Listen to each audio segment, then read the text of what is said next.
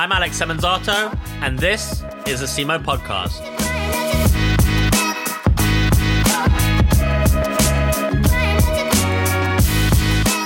This episode is presented by Ello, the Creators Network. Ello is a global community of artists dedicated to creative excellence, built by artists for artists. If you're a creator and you want to create a profile and collaborate with your peers, or you just love art and creativity and you want to check out some of the incredible works from all over the world, you can now by heading to ello.co.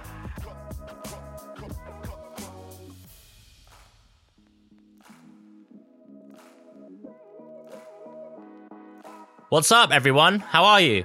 I hope you're having an excellent day and an even better week, whatever you've been up to. In this week's episode, I speak with Paul Woolmington. Paul is a Renaissance entrepreneur of the media, advertising, digital, marketing, and communications industry. He has held leadership positions at the highest levels, both globally and domestically, in management, media, integrated business, brand, digital, and communication strategy at holding companies including IPG, Y&R Inc., WPP, and MDC Partners.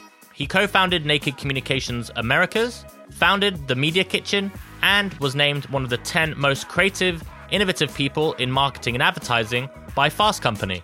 Paul is currently the CEO of Canvas Worldwide, a creatively driven media and communications agency named Adweek's 2020 Breakthrough Agency of the Year, that also aims to reinvent its marketplace at scale. Under Paul's leadership, Canvas has grown to become the world's second largest independent media agency.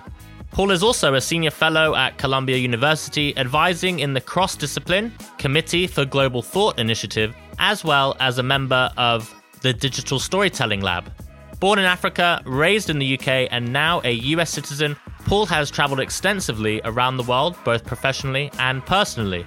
In this episode, we discuss Paul's incredible career journey to date, he shares some fantastic stories and insight and what it was like working in New York at the tail end of the Mad Men era, being an intrapreneur and witnessing the many transformations that have occurred in the advertising world, what it was like when Google and Facebook came along, and the importance of embracing change. I hope you enjoy this episode. Thanks for listening and see you next week. Hi Paul, how are you? I'm great, Alex. How are you doing? I'm really good, thanks. It's absolutely fantastic to have you on the CMO podcast. Thank you for sharing your time with us today. And we love to always have our icebreakers round. So, shall we get started? Yeah. Awesome. So, nice and easy. Favorite color? Black. Coffee or tea? Coffee, unquestionably. I'm, I'm actually currently uh, drinking a Ugandan coffee oh, blend. Wow. I, I, grew up in Uganda. And so Nespresso now have this. Uh, anyway, I just think I've actually had that one. It's the black capsule with the gold swirl. Yes, yes, it is. Yeah. It, you got it. Yeah. Yeah. Yeah. Very nice. Each day I try a different part of the world. So even under lockdown, I can vicariously feel like my coffee transports me to some distant land. I'm in Uganda today. Uh, that'd be quite cool, actually. I wonder if there's like these like at home immersive experiences where you, you could have coffee from Uganda. You could listen to the music. You could put some mood lighting on and feel that you're there. you should that you've given that idea away. I know. That's a great idea. Immersive podcast listening. That could be it. It's so true. It's so true because I think you know the evocation of the place. It's not just the taste; it's the whole experience, isn't it? I mean, if you think of almost everything. Anyway, we'll come on to that later. Yeah, absolutely. Um, if you could bring back any fashion trend, what would it be? Um, it would be a t- well. I was a bit. I was. I've, I was the second generation mod, so I think that you know. I think it would be second generation mod or a new romantic. Nice. what has been your favorite item you've purchased this year? My trusted microphone. Oh, very good. Yeah, there we go. So have you been doing lots of recordings and things during this time? Yeah, yeah, yeah. Great. How do you like your eggs? Over easy. What's your most used emoji? A heart. Very nice. And lastly, I mean, you touched on it. I guess Uganda was a great answer. But lastly, a quick fun fact about you. Um, yeah, lived for quite a lot of time in Africa, born there. And I was born, I was married um, in India, had a full Hindu wow. wedding ceremony in uh, Rajasthan, India, arriving at the wedding on elephants. Fantastic. Gosh, and that must be some Forget that roll, roller.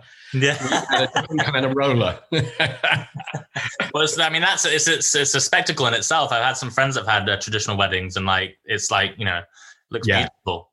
Yeah, really. oh, yeah. It was a three day ceremony. We persuaded. Yeah. We lived in London, and we persuaded about hundred people, including friends from India. We took over a fortification called Neemrana, and um, about 70 people traveled there, which was quite staggering. We thought no one would turn up, and 70 people did. Many had never been to India, and we basically, it was New Year. So this New Year's will be my anniversary, and we actually um, had three days of festivities, much like a Hindu wedding. And it was magical. It was absolutely magic. Everyone went on and did a little holiday. Nice. Uh, and uh, yeah. Lovely. Well, that's the end of the icebreaker round. So great, great to to get to know you. Um, let's get down to business. So, Paul, would you please describe yourself and what you do? Um, I think what best describes me is a scrappy um, mongrel.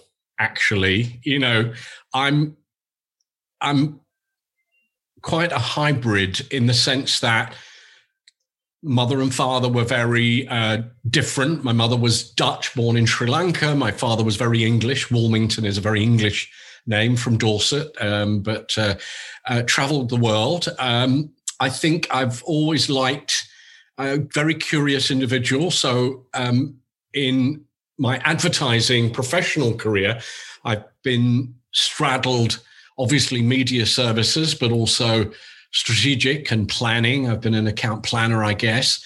Um, ran a creative agency alongside uh, a, a, burgeoning media business in in my earlier days, my formative years in the UK. So, you know, I would say I'm a you know poacher gamekeeper mongrel, um, and you know I love living in the intersections between you know different concentric circles. You know where content meets context and contact. I, I kind of believe that if you distill where magic happens in our business, it's at that wonderful fusion of those three simple uh, C's, but um, incredibly com- complex to pull off yeah. with, you know, pull it off with great, you know, with great imagination. But uh, yeah, there and you are now currently um, CEO of Canvas Worldwide. What what is that business?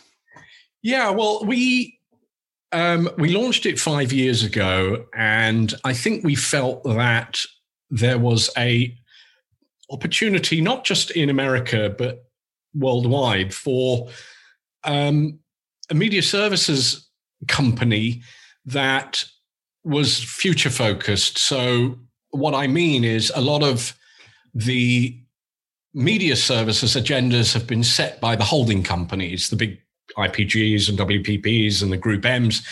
And obviously they're giants, they 800 pound gorillas, but in a digitally centric world, that notion of clout that Martin Sorrell propagated with the unbundling of media is no longer relevant. You know, um, and I think with the evolution of content as well, the platforms and the forms of content and the techniques, you know, we just felt that there was a, just a great opportunity, again, in these concentric circles, to be a manufacturer, producer, and inventor, if you like, across the customer journey, uh, focused in media services. So, obviously, what used to be called media planning and buying, but obviously liberated outside of that definition now. Um, and we've done incredibly well. Um, what's what's amazing, I think we also felt like being nimble, faster, but scaled was something that clients were really interested in. So we were able to be scaled at the outset with some founding clients. So we're about 450 people now. So we see ourselves as the logical, independent um, uh, contender, challenger to the big holding companies. Um, so Does that help describe it? Um, Absolutely. Yeah, yeah. Absolutely. Okay. and we'll get more into the nitty gritty shortly, but I'd just like to rewind slightly. Uh, and, you know, you describe yourself as a renaissance entrepreneur of the media, advertising, digital marketing, and comms industry. Um, you know, you've held, you know, many positions at quite some established businesses and, and you've kind of made that journey over to America. So it'd be great if you could just describe a little bit more about kind of your career journey to date, some of those key highlights and, and why you've ended up now in the States. Yeah, and I, maybe it picks up on what I said earlier. Um, I, my formative years in the business were in London during a time where London was still the greatest center of advertising um, craft. Um, and luckily, you know, in those great days of Soho and Covent Garden and you know you'd you'd you'd rub shoulders with with the greats you know whether it was you know great production companies or agencies um, but I felt a restlessness, and um, our agency was bought by a big international network, and I. You know, and of course, what comes with that is suddenly you're infused with all these big international American brands. So I was lucky enough to then you know, in a professional capacity, visit New York quite a bit, um, but also notwithstanding Dallas and Los Angeles. Um, and I was smitten, I think, as a kid. Um, America was obviously this this kind of mythical land, you know, whether it was Hollywood or you know the Empire State Building. It was something and and the sheer scale of it was so impressive. You know, you walk into, you know, the corporate headquarters of a, an ad agency or a big client in America. Merrill Lynch was a client, and you know they were in, you know, in Wall Street, and you'd you'd walk into Wall Street, or you'd, you know, the the if you remember the film Big um, with Tom Hanks, it was about a toy shop, and Tom Hanks plays. Well, that was actually the agency. So the, the, the international network that bought our agency was headquartered in uh, on 23rd Street in what was an ex toy um, department store. It was a department store really, but it was a toy. Uh, it was a toy store in in Big. So it was these, you know, this. So I was very smitten, and um, I thought that that network would transfer me because they were very interested in my work, both in the UK, but also increasingly internationally. But ironically, probably um, because I was then very curious, I got hired by IPG. So I never actually, I moved. Um, and that was the journey. That was back in 96. So I, I was one of the first media accents. Um, clearly, the, um, you know, Britain has exported great actors, actresses, and, and, advertising executives. There were quite a few creatives, but um, so I, I, then described the journey as the first part of the journey was because I had a funny accent and because Europe was a much more uh, sophisticated media marketplace. You know, the independents like CIA and Carat had existed. So I think that uh, largely we were coming off the Mad Money era in, in America, Madison Avenue, full, you know, two, 3,000 people in these, these amazing buildings in Midtown.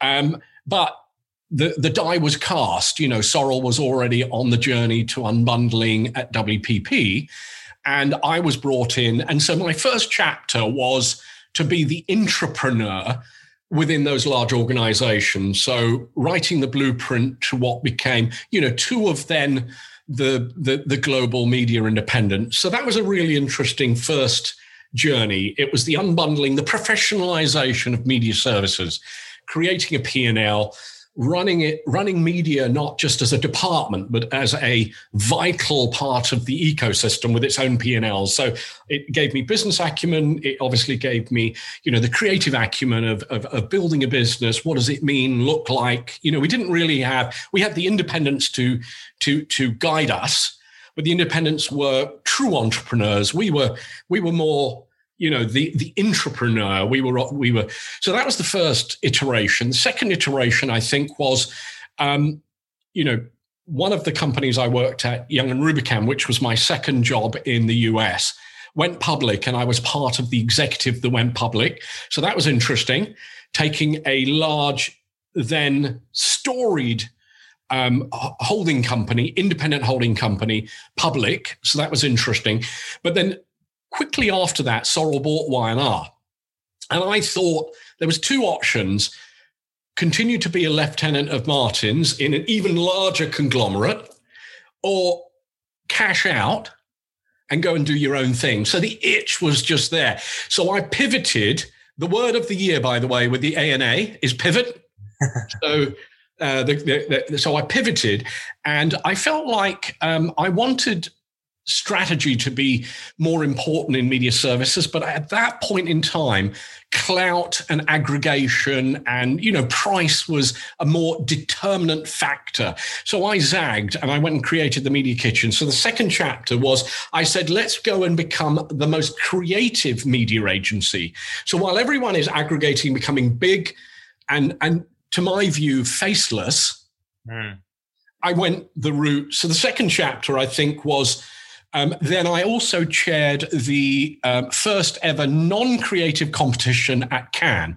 So, Cannes at the time, the Cannes you know lions festival was really still a, a very very creative it was just you know um, best film best you know it was it was best design um, and the first non-creative competition was the media lions because i went and argued that media was the new creative and so um, some people blame me for now Cannes being like 455 competitions, but uh, um, so that was the second chapter. We sold that business to a, um, a, a medium-sized holding group called MDC Partners, um, who own Anomaly and 72 and Sunny and Crispin Porter and various others.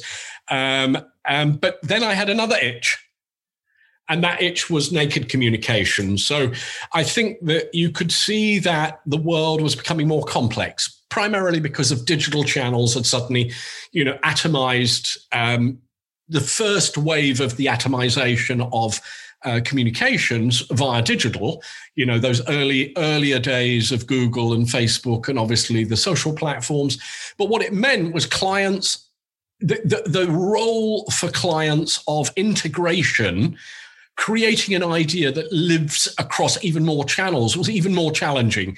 Because obviously prior to that you were maybe creating ideas that lived in a limited number of channels and now those channels are doubled and trebled. So naked was this idea that um, we give you the naked truth. In a world of vested interests who gives you the naked truth. So I really like that strategic idea. And it was actually an idea at Y&R. Y&R Group had one of everything. They didn't have five of everything like Martin Sorrell. So they had, you know, Y&R Advertising, Wunderman Direct Marketing, Burson Marsteller PR, Cohn and Wolfe, Landor Corporate Identity, and the Media Edge is what I helped create. And so the idea of this neutral, neutral approach to how you craft communications and then how you integrate across all disciplines was something that fascinated me. And that was actually at the heart of the kind of um, the, the business idea of Naked. Um, the other part of Naked was it was a, you know, it was a, a, a group of brilliant misfits. So, you know, we loved, we had very um, uh, odd shaped people um, who were all brilliant. And that was, you know, a wonderful chapter. So it gave me wonderful creative uh, license. Um, and then, and, there, and and obviously, you know, the next chapters was so that was obviously a successful chapter. We took Naked around the world. Um, I wasn't one of the original founders. Naked was founded in London. Um, uh, John, John, and Will. But I joined at the holding company level as a as a kind of and I founded the Americas with with some other partners. So that was also a fantastic journey. Um, and and really, I think you know our business. I think my journey has reflected, um, you know, the timing of some of the big seismic shifts in the industry. Um, so whether it was you know that first wave of change into media communications second wave of change into media being much more creative, third wave of the complexity.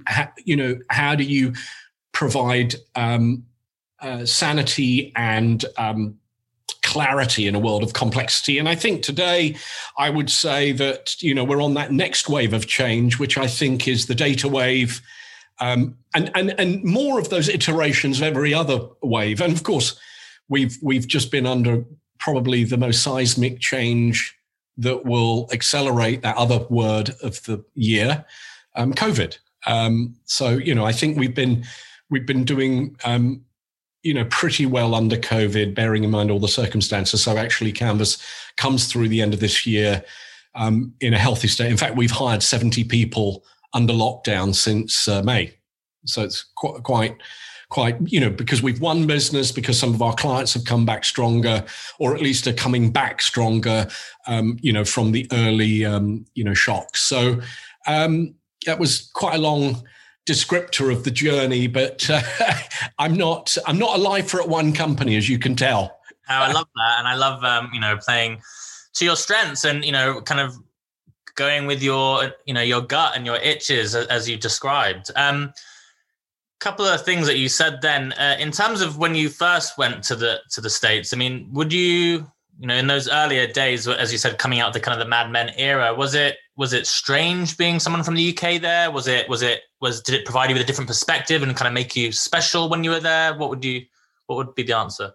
Yeah all of the above. Yeah, yeah. i mean firstly you know this is the weird thing um what is it 24 25 years now um, and obviously, you know, I'll jump in an Uber or, or, or a yellow cab in Manhattan, and when the you know the the driver turns around and say, "Are you visiting?"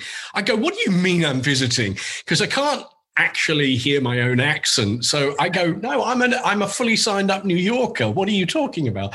Um, it's an anecdote, I think, um, you know, about adapting to your circumstances. Um, but of course, yeah, I think um, it was, you know, Winston Churchill summed it up. We're two countries divided by one common language. Um, and I think that, you know, it it is interesting the nuance of obviously english accent.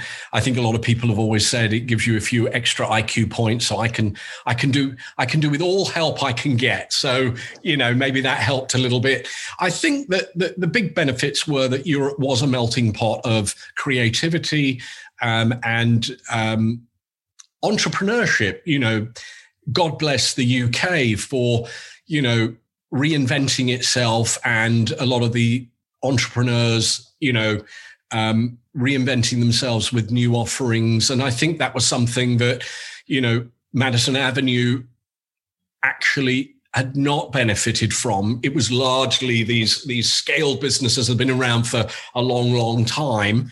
Um, and had dominated for many many years. And i think when i got here it was that point when you know there were there were some significant changes happening around. And um, i think they were you know open ears for new perspectives. Um, america can sometimes feel like galapagos you know it it it, it, it, it it's it's got its own ecosystem that has developed over time you know, around its borders and the sheer scale and size of the marketplace. But um, I would say, and one anecdote, um, we were at a um, I was sitting next to a gentleman called Philippe Krakowsky, who just as um, beginning of next year will be promoted to CEO of IPG, um, and um, uh, an exec, um, Peter, uh, uh, an exec who's Canadian, and we were, we were at a dinner roasting uh, someone who's retiring from Y&R. And it was at the River Cafe, not um, not Ruth Rogers River Cafe in London, but the River Cafe that over is on Brooklyn and it overlooks the skyline. It was a beautiful venue. And I remember looking at the top table and there were four, there were four ex CEOs of Y&R and their collective number of years in the business was like 150 years and they were legends. You know, they, you know, a guy called Ed Ney had gone on to become, you know, the the American ambassador to Canada. You know, there, there were um, there, there, were these legendary figures, and I remember talking to Philippe and uh, Peter, who was on my um, Peter Stringham actually, who who was Canadian, and just saying, you know, this is the end of an era you know, I remember reflecting on it being the end of an era that actually you you would never see this again in the future. That you would be able to be at a roast where you would have this collective knowledge and this collective, um, and and that was the specialness. You know, it was um, walking the corridors. There was something just fascinating about being in a different context, sheer scale and size. So I hope that answers the question a little bit. But yes, it was um, it was good to see that tail end of that little Mad Men era. Um, I'll give you one other anecdote. There's a gentleman called John McGarry who was actually never technically CEO of Y&R. And John McGarry um, went on to found an agency called McGarry Bowen, which has been hugely successful, was bought by MDC Partners. Uh, no, sorry, uh, it was bought by Dentsu, actually. Sorry, I, I, I apologize. It's, it's, it's one of their global networks now. But John was a legendary client guy. And I remember him calling in, you know, I went to a meeting in his office we were supposed to be pitching a minor part of Citibank. It was like the corporate part of Citibank. Uh, and it was one of my first pitches at Y&R. So, and, and there were only like three or four of us in the room with John. And he then unveiled his plan. His plan was to audaciously write a presentation, which we were going to take to the vice chairman and the global CMO of Citibank, and basically give them an argument why they should consolidate every single part of the business, not just in America, but globally. And everyone else, every other competing agency is working on this. and we worked really on this business plan and we pitched it and won it. It was just before I think Y&R went public. So it was, but it was just, you know, you just realize the chutzpah and the trust and the relationships that those, you know, those great account guys had in the day. Yeah. You know, it, to have the trust and the relationship to be able to walk in and say, well, you thought we were going to pitch this, but we're actually coming in to pitch this and then win it, you know. And, and, and it was, anyway, it was extraordinary. But, you know, those things were kind of legendary tales and, and could only happen in, you know, in, in America in a way. So that was the itch I had. I had the itch. I, I was, as I said, a, a vagabond slash mongrel, and therefore, you know, New York suited me. I, I, have I've loved every minute of living in New York. Yeah. Uh, gone are the days now of the silver trolley with cigars and whiskey on. I never saw those, but definitely you could see the vestige of, you know, those the corner office. You know, I didn't even understand what a corner office was. Uh, you know, um, uh, and and then you know you had your corner office with your views and you you know I'm yeah I'm I'm sure yeah your cocktail cabinet in the corner. um, yeah. Something that resonated a lot with me is kind of your your uh, verbiage around being an intrapreneur. Um, was that challenging? You know, kind of especially maybe in the earlier days, like you know I've I'm Paul, I've got all these crazy ideas, and like you know because I can imagine you know, even even today, I mean, as you kind of quite eloquently described those different chapters of transformation, as we've seen within the industry, uh, and at each stage, you've you've been well positioned to kind of be an intrapreneur and come up with these new ideas. Um, was it more difficult at the start, and then obviously now it's kind of more expected to come up with the kind of crazy ideas, or how was that? Being an yeah that's a it's a fantastic question because yeah i would basically say the difference between an intrapreneur and an entrepreneur an entrepreneur you know it's your money generally speaking. You know you really are you know uh, make you know those those bold decisions that you make um, you know can affect your pocket.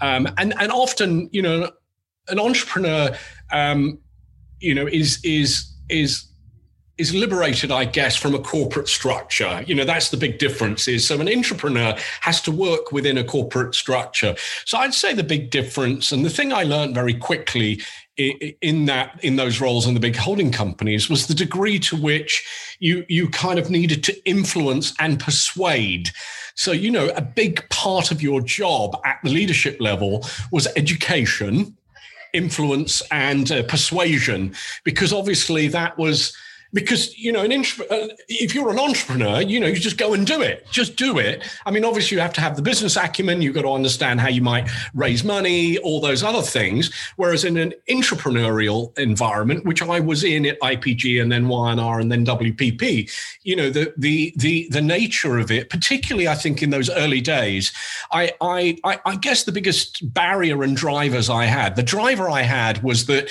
Uh, the market was changing. People like Sorrell were, you know, headline news about the developments in certain areas. So that was something that couldn't be ignored. The board could not ignore that. I think the barrier was that they had done, they had the muscle memory. They'd done things in the way that they'd done them for years. So muscle memory is a recurring theme that I've always used. You know, there's muscle memory at every, you know, there's currently, there's a lot of muscle memory today. But back then, I think the, uh, the, the muscle memory was, you know, should we just unbundle this. Um, you know, and, and and I think for many of the people, you know, and, and the last thing is um, greed, ego, and control. you know, because and, and and those come in different combinations in a big organization. Um, you know, greed could be well you know i'm the cfo of this division i don't want to lose that part of my p&l um, ego can be ego and control can actually be variations on the same theme but they're a little bit different you know. Um, you know the creative egos i think that existed in madison avenue at the time were you know were were overinflated. I mean you know in in in many ways. Um, um, so does that help a bit? Um, you know compare and contrast? Yeah. Yeah, no, I love that answer. Thank you.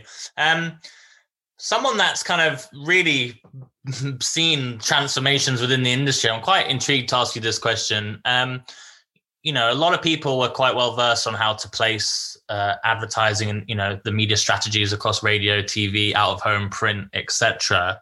Can you remember the time where all of a sudden there was this kind of new toolkit given to you by the likes of the Googles and the Facebooks and I suppose there was a huge education, like you know, not only for massive agencies and and, adver- and advertisers, but also then the clients. And it, it's like almost like Google just went, "Here you go," uh, and Facebook went, "Here you go," and then you're like, you know, shit, how do I put this together? Like, what was that like? Yeah, and um, it, it, yeah, I.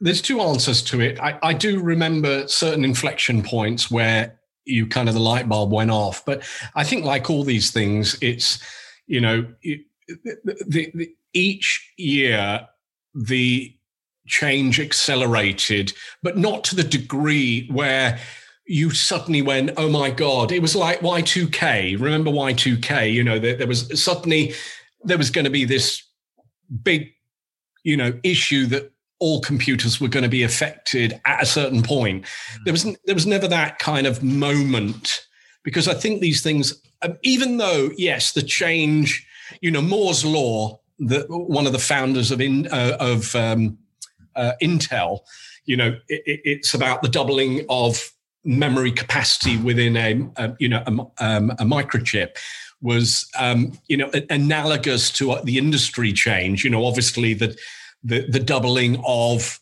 new new new content forms et cetera, et cetera. But didn't it didn't have as much of a so so um I would say that but but one of the inflection points I think was um actually and it's before I left the UK and I do remember putting on a conference um and a, a, guy who worked at Apple at the time, Ajaz um, who's who, who went on to found AKQA.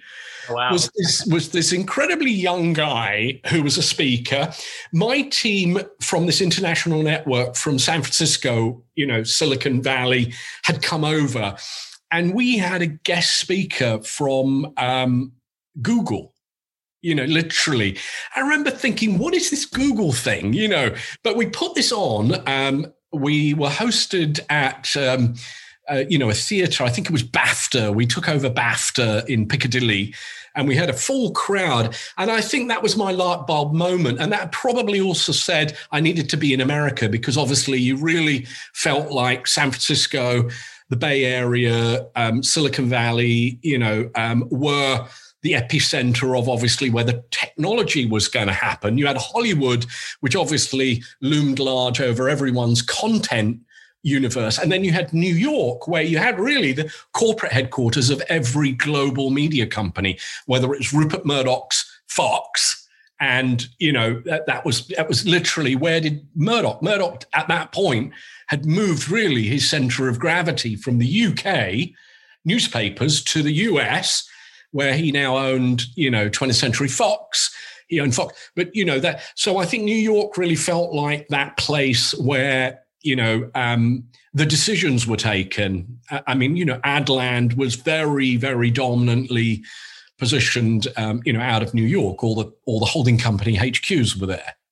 I thought um, it was um, quite interesting as well because I, I remember this like wave of just lots of independent like social media creative agencies being set up effectively by students graduating or just leaving university when that kind of huge wave of Facebook kind of came to fruition. Yes. And, and I thought that was in, incredibly interesting. Even like things like the audience, which went on to like manage all of the, you know, the A list and famous celebrities. And I think that, you know, that was then sold. And then, you know, just the, it's just kind of, it, it just snowballed. And then now it's the norm. It's crazy. Yeah, no, and, and you know, and and obviously someone will chronicle this, but I think if you put it on a timeline, I mean, you know, we're we're in a TikTok thriller world at the moment. You know, what's the next platform that's going to explode? You know, but obviously you're right. You know, the YouTube, you know, the era of YouTube and YouTube influencers, everyone was scrambling a few years ago you know what is the value of an influencer but then you you know you backtrack it but but you know um, having been in america and seen the rise of the facebooks and the googles um, I remember going to Cannes and actually doing uh, for Naked Communications. We had a, a, session on the main stage, and I managed to persuade two of my clients and one really good friend to come on the stage. We called it a naked conversation, and I had one of the top guys from uh, Nike. I had a friend of mine from Coke, uh, Jonathan Mildenhall. I had Stefan Olander from Nike, and I had Andy Berndt from Google. And Andy had just left Ogilvy to go and set up a thing called the Creative Lab at Google, a really interesting kind of you know center of excellence for creativity within Google, um, which is an oxymoron actually, creativity in Google. But Andy was great. But I remember actually Andy coming to, to Cannes. He'd been there obviously in prior capacity. He'd worked at Wieden and Kennedy and worked at Ogilvy. But it was that year, I believe, um, and I'll, I'll, remember the date. Uh, I'll get back to you on the date, but not that long ago, Andy was one of three people, two or three people from Google who were at Cannes. Last year, Google took over an entire hotel. They have for many years, and I'm guessing they have, you know, five, six, seven hundred people wow. at Cannes. So you just see, I mean, that just as a metaphor for the growth, and where maybe only 15 years ago Andy was one of two or three people that was, you know, was looking at well what, what should google do here? So if you use that as a metaphor not the physical presence at Cannes but their presence in the industry you look at how transformative and how dominant the conversations today are around you know platforms and the influence that they have amongst clients. And yet you know yes and and, and youtube is a creative platform but search, which is still underpins everything, is not really. A, I mean, yes, you can be creative in your analytics and your um, ways in which you think about search, but it's not per se um, a platform that, let's say, your traditional creative is going to jump up and down and get excited about. And yet, you know, you look at how dominant something like search is for right. our industry. Money, money making. You know, you just you just look at it. Yeah, I mean, I don't want to get too nerdy about it, but I think going back to that timeline, you know, you're, you know, and that's wonderful because it keeps you on your toes. We've got streaming at the moment, and obviously the streaming wars. I'm very close to a lot of very senior executives involved in launching Peacock or Disney, you know, HBO. You know, the latest announcements that you know Warner Warner um, Brothers yeah. Uh, going to release this year all of its, you know, blockbusters straight to HBO Max. Yeah, um, I read that quite controversial because I think a lot of the filmmakers like Christopher Nolan, not Christopher Nolan is is is well, Tenet was he he was determined that Tenet, and I think a lot of people, the movie industry and the thea- theatricals and the th- theaters were hoping that Tenet would, you know, be the the the the, the first glimpse of getting out of COVID, but uh, how how little did we know this was you know this is going to be an 18 20 month um, you know timeline you know from the beginning. Anyway um, yeah you're 100% right. Um, you know people craft their stories and uh, in the belief that the magic of that theatrical experience is where it should be best consumed as opposed to you know as opposed to your phone. Yeah. So on that, I mean, it, you hear this a lot by kind of some of the the industry greats, and it's a topic that's been discussed a lot. But it'd be great to get your two cents on it. Um, this kind of whole notion that you know creativity is dead because there's so much volume required, and and it, gone are the days of the craft and kind of those you know glory days that you mentioned. I mean, do you believe in that statement? No, that's hogwash. You know, I think that that um, I've said it a few times, but I think there's magic that counterbalances the logic. I, I, definitely think the pendulum has shifted away from, you know, a, a, pendulum has shifted a little too far in the direction of the logic, you know, the the the engineering um, uh, data science side of it, which is critical, by the way. Don't get me wrong.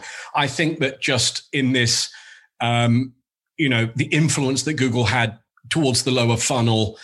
Um, and the, and the development of huge categories like DTC have obviously meant that a lot of those businesses were largely built off lower funnel acquisition metrics, uh, you know, not creative, more the logical side of the business, the algorithm. But we all know, you know, the interesting, you know, and and um, but the magic I think will always counterbalance that. There's still the magic of Travis Scott being partnered recently with McDonald's, um, the magic of the Colin uh, Kaepernick communication last year, I think from Nike. Very brave move for Nike to do that.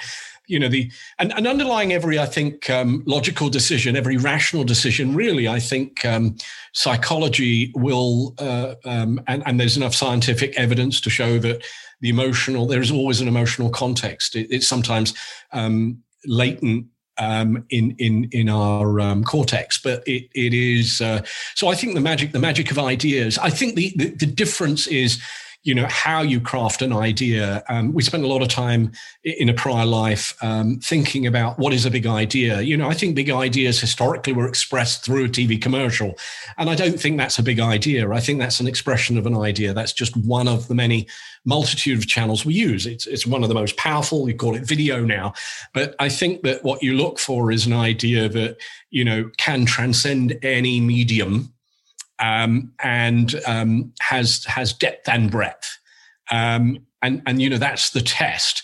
I often found that you know an idea that felt very emotional in a video context didn't necessarily expand to your internal workforce, your you know your retail outlets, or, or potentially to you know your social strategies and et cetera, et cetera. Um, but it's a great question. I think the magic you know, and I think what we're seeing is, you know, a lot of people talking about data. Data has obviously been the, the discussion of, you know, it being the new electricity that, that kind of runs everything in our worlds. Um, but I do think that, you know, the, the again, a, a, a much used phrase this year was connecting the human part to data. And I think that's an interesting evolution uh, that we will see for creativity is really understanding that they're not just numbers. These are real human beings. And I think if we're, we were always in the persuasion game. Yeah. I was a part of a, a, a PBS and B, BBC documentary called The Persuaders, and it was about you know the ad industry, and we were persuaders. But you know we're about actually behavior changers, aren't we? We're, we're about you know getting someone to shift from brand A to brand B, to adopt a new behavior, to do something, to act on something. So I think that there's also now this balance between active participation. Mm um, and passive. So the lean back versus the lean forward part of our communication. And I think it just takes a deeper level of appreciation of the platforms and the channels as much as the message. And that comes back to, you know, content, context, and contact is the nirvana. If they're in isolation, then that's where you get the dis, you know, disintermediate, not disintermediation, you get the disruption um, uh, to the great flow if you can get the right message to the right people in the right context through the right platform, that's. Um, but you're right. The, the the challenge is how do you now encompass so many different techniques? And I might talk about this in another question. I've got this. Um, uh, I created. Um, I, well, I iterated on something that existed, but I, I do some storytelling um, uh, work at Columbia University, and we created a thing called the periodic table of content, and it kind of follows the periodic table. So if you think the world, the world that we live in, is made up of all these chemical, chemical, chemicals in the periodic table, I, I thought, well, wouldn't it be interesting to talk about a story world? Everything in the story world can actually be all these different, um, you know. Um, content forms and techniques and KPIs and and ways you use it. So we kind of built it out. But I think it was a, it, it was illustrative of the complexity today, because you know, you, you, if I asked you how many, you know, how many channels and techniques can you think of you might be able to think of eight or nine well we kept building you know this was this this was literally like a periodic table with you know multiple multiple complex um, so that's the thing, you, you, know, the magic still comes from. And by the way, because there's a periodic and because there's 360 and there's everything, it doesn't mean to say you have to use everything. You know, sacrifice is one of the great strategic um, things. So, what are the best channels and techniques for us to use based on the task of communication that we have, based on our business problem? Love yeah. it. Well, Paul, unfortunately, I think we should have booked out about four hours for you. I'm having such a great discussion. Um, we've we've only got five minutes left, unfortunately. I know that you've got yeah, yeah. But um, love that, and I and I completely agree. I think you know, in terms of um, the the kind of the audience, the consumer actually becoming you know part of that narrative or, or the story or the the brand equity and and all of that kind of crossover. You're seeing so much, and and as you said, that kind of creative collaboration and enhanced layers of engagement you know the two-way dialogue is is super exciting to see and it's great great to see that you guys are focused on that at canvas worldwide. Um last two questions uh kind of quick answer. What are you curious about? What are you excited by the future? Change you know i just love embracing change. I think the most exciting things come out of living outside your comfort zone. So i think embracing the notion that we're going through you know um, actually you know, probably the most dynamic changes to consumer behavior uh, coming out of COVID, the acceleration of obviously um, ways we live, um, ways that we behave, ways that we interact with communications. The, you know, the the um, EQ to the IQ part, I think, is also coming back to the magic. I think there's a great opportunity for even more magic. I, I think great brands will emerge post COVID um, because there will be an inflection point, you know, where the challenger can come in, and I hope that would be the same within our industry. So that's probably what keeps me up at night and or most excited. Um, so it's not it's it's it's not a negative, uh, but I think embracing and understanding that through change. Um, new marketplaces are created, new opportunities are created, um, and you know, and you just have to um, think harder to solve new uh, interesting problems or challenges. Yeah. And what advice would you have for a young person looking to get into the creative industry? Um, grit and, and curiosity. Um, you know, I think that wonderful blend of the two that just came to mind. I think the curiosity is that if you really want to be successful in this business, embrace it as if it's a passion. Um, I've always loved this industry. Um, I believe, you know, it's much more than that word advertising. It's communication, it's behavior, it's understanding consumers, it's every, you know, where else would you get the opportunity to work on, you know, three or four different categories in, in, in you know, in a week, you know, across my clients. Um, so I think curiosity, curiosity, obviously, to read, to learn, um, the and the grit is you know grit and determination is just i think to succeed you've you've just got to have the because we're well certainly agencies you're a service industry or even if you were in a client environment um, you know uh, you you've got to roll with the punches you've got to pick yourself up you've got to make mistakes and i think grit means you make the mistake you learn and you move forward and obviously um, that's important. Um, and the last thing i think is just just understand um, I love um, you know this reverse mentoring. I mentor a lot of people, but I, am as curious to understand what's happening in you know the, the brain of an, a 22 year old. Many many of them have joined Canvas, and beyond that, I've got a few initiatives. In fact, I've got a board meeting for the Miami Ad School this afternoon, um, which is a global ad school that's got you know 13 14 schools around the world and I mentor a number of students, you know, who are the next generation of creatives coming into our industry. And I kind of remind them, the last thing I remind them is that you have such a disproportionate advantage to me because you're living vicariously a 22 year old's life. You, you don't have as much muscle memory. Um, you know, you're native often in the platforms that other people are reading about.